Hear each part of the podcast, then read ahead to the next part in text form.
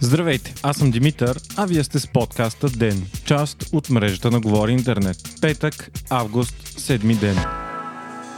Ден е подкаст от мрежата на Говори Интернет и става по-добър благодарение на подкрепата на слушателите си. На вас. За да станете дарител на Ден, елате на patreon.com, Говори Интернет и срещу 5 долара на месец ще станете денник. Истински герой. Политическата криза в България продължава да се задълбочава. Въпреки многобройните скандали, повдигането на напрежението на улицата и фиаското на управляващата партия, на чието събитие тази седмица беше упражнено физическо насилие върху журналисти и протестиращи, правителството няма да подава оставка. Това заяви лидерът на НФСБ и част от управляващата коалиция Валери Симеонов. По негови думи, единодушно е взето решение, че оставка няма да се подава, мандата ще продължи до редовните избори следващата пролет, а Бойко Борисов ще остане премьер. Така всякакви обещания за промяна от страна на ГЕРБ и обсъждане на различни варианти за оставка и промяна на правителството ще останат само на думи и всичко ще продължи по-старому. Симеонов обяви, че управляващите няма да се подадат на уличния натиск и да избягат от отговорност. Междувременно, днес към 4.30 сутринта, полицията премахна всички блокади в страната и освободи ключовите кръстовища в София, Варна, Плодив и на пътя Стара Загора Хасково от палатковите лагери на протестиращите. Валери Симеонов каза пред националните телевизии, че решението е било взето на коалиционния съвет, за да не се нарушават правата на останалите граждани.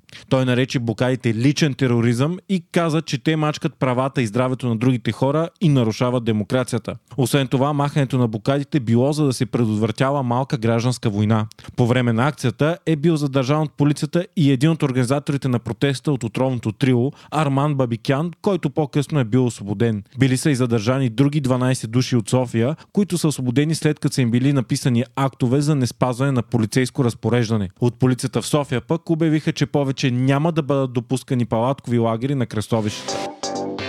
Продължава драмата около скандалната конференция на ГЕРБ от тази сряда, когато бяха бити протестиращи, а телефонът на журналиста Полина Паунова беше хвърлян три пъти, докато тя се опитваше да отразява събитието. Пиарът на ГЕРБ Никола Николов заяви пред BTV, че от партията са очаквали да има провокатори и вината е на охранителната фирма Бодосот, която не успява да осигури достатъчно добра охрана на събитието. Николов коментира кадрите, на които се вижда как той лично предава един от протестиращите на мъж от групата на нападателите, а минута по-късно протестиращият е бит. По думите на Николов, той не познавал човека, който поема протестиращия и е бил заед с организацията на събитието, заради което не обърна внимание какво е станало по-късно. Днес пък Нова съобщи, че са задържани и нападателите от форума на ГЕРБ. Идентифициран е младежът, който е изтръгнал и хвалил телефона на Полина Паунова. Той е признал, че някакъв мъж му предложил пари за да прави провокации. На третия ден от отзвука след опустошителния взрив в Ливан, недоволство срещу правителството на страната се засилва. Експлозията уби 157 души, рани 5000 и остави стотици хиляди без дом.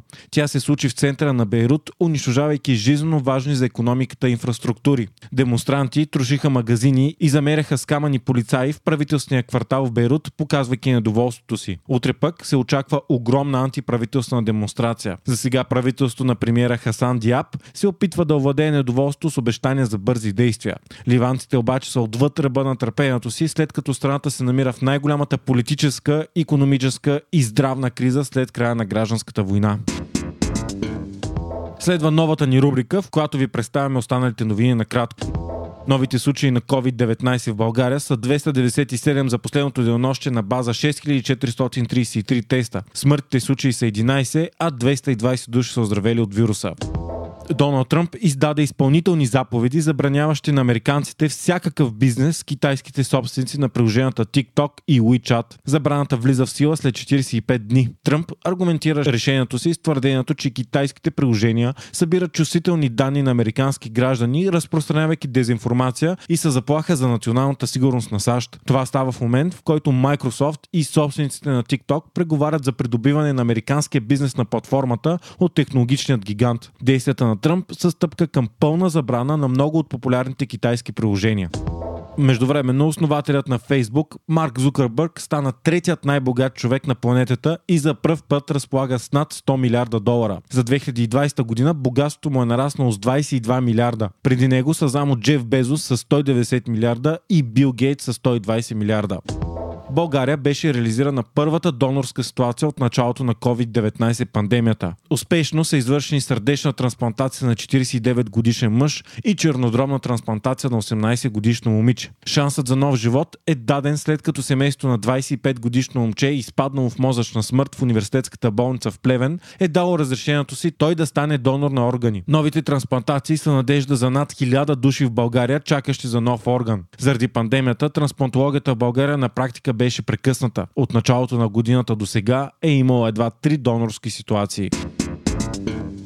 Вие слушахте подкаста Ден, част от мрежата на Говори Интернет. Водещ и главен редактор бях аз Димитър Панайотов, а аудиомонтажът направи Антон Веле.